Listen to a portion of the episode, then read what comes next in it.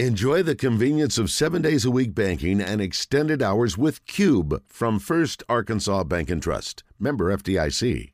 All right, let's go to the Brandon Moving and Storage Hotline and talk to Houston Nutt, who's calling in. What's up, Coach? What are you doing?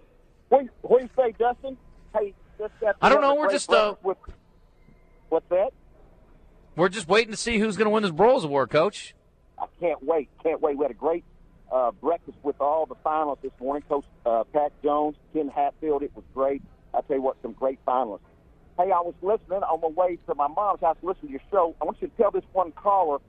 Uh, I wanted to do this. Get behind your coach. Get behind Coach Pittman. This guy had a really a good year that first year. He beat Texas, Texas A&M. Everybody's rocking and rolling. Everybody's happy. Don't get so high and get so low. And for the guy to call me a cheerleader, tell him remember this and you go 10 years in the SEC and you win three Western titles, go ask LSU and Auburn and Alabama. Ask them if we were cheerleaders after the game. There's a time to be cheerleaders, time to motivate, but there's a time also. He's talking about what uh, Kirby Smart said about being hunted. Well, that's what we did. We hunt. We were physical and played with our helmets with both chin straps buttoned like a razorback. Played uh, extremely hard for four quarters and sometimes overtime uh, hey, look, you've got a great fan base, but that's one thing that bothers me is when you get too high and get too low. Get behind Coach Pittman right now. Let's go.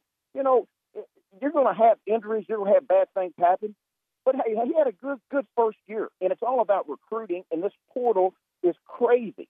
So get behind your team, but tell your caller next time he worries about this cheerleader. There wasn't any cheerleading going on when those when that when that ball was kicked off.